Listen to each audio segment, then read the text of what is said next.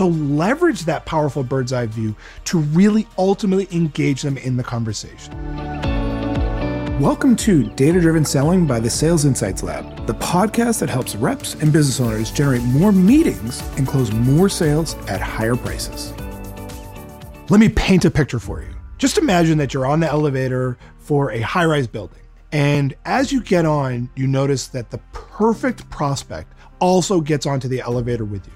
So it's just you and the prospect for about 20 to 25 seconds as you're going up to the top of the building.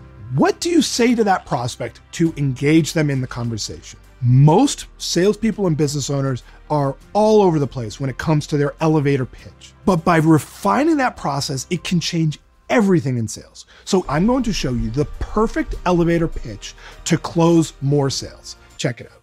Number one, don't educate. Now, I know such a buzzword these days is about educating prospects, but the reality is, is that your prospects don't need you to educate them. They simply need to be engaged. They need enough information to start talking. So don't focus on simply educating and giving as much information to your prospects.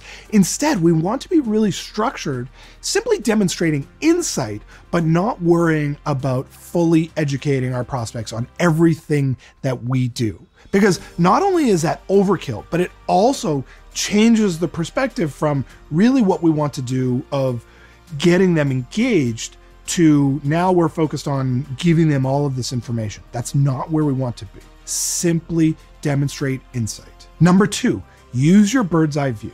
Now, companies like McKinsey Consulting, Bain Consulting, Boston Consulting Group, they're paid thousands of dollars an hour from their clients simply because they have a bird's eye view of the industry that the prospect is in. And so you as a salesperson or as a business owner also have that same perspective because you've spoken to hundreds of prospects in the same space. So you have this powerful bird's eye view that allows you to demonstrate really, really powerful insights. So leverage that powerful bird's eye view to really ultimately engage them in the conversation. Number three, they don't care about you. So when it comes to the elevator pitch, don't immediately jump into everything about yourself, how long you've been in business, who are all of your clients, right? They don't care about that. They genuinely don't care about you, your product, your service, your company. They don't care about that. What they care about is how can you possibly help them? Number four, script it out. So, by having a fully scripted elevator pitch, you are going to be so much tighter because whenever I challenge people to tell me their elevator pitch in 25 seconds, what naturally happens is that they meander and just kind of throw up all over the place. And it goes on for three minutes. And ultimately, it just doesn't even really make that much sense because they're just trying to wing it and it's coming off the cuff. So by scripting your elevator pitch, it's going to be so much tighter and more succinct. Number five, know what you solve for your prospects. So now we're getting into the meat and potatoes of your elevator pitch, which we actually refer to as your opening play.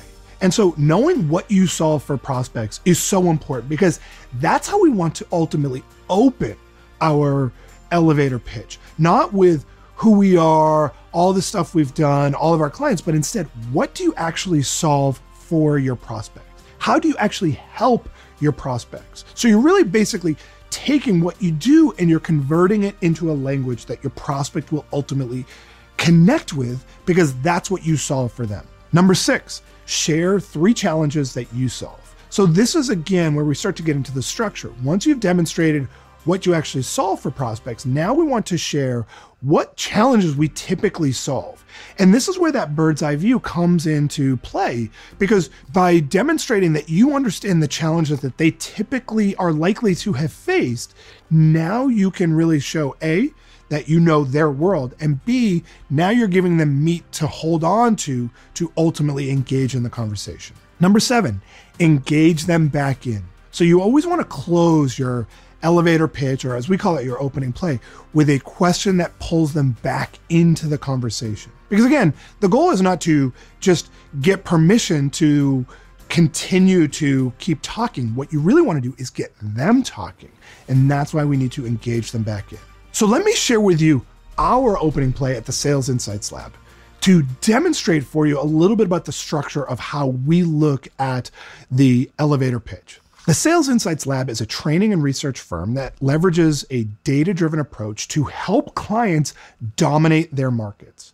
And right now, we're seeing a lot of salespeople and business owners struggling to consistently sell on value right now.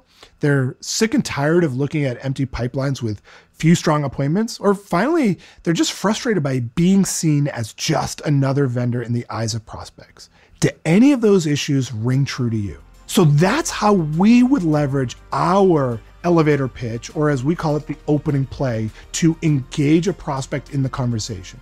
Again, demonstrating the challenges that we solve and then pulling them back into the conversation. So you can model that for your own opening play. So there is the perfect elevator pitch to close more sales. Thanks for listening. Want more tactical advice on selling? Register for our free video training on the five step formula to closing more deals without price pushback, think it overs, or ghosting. Simply visit closing.training to get instant access.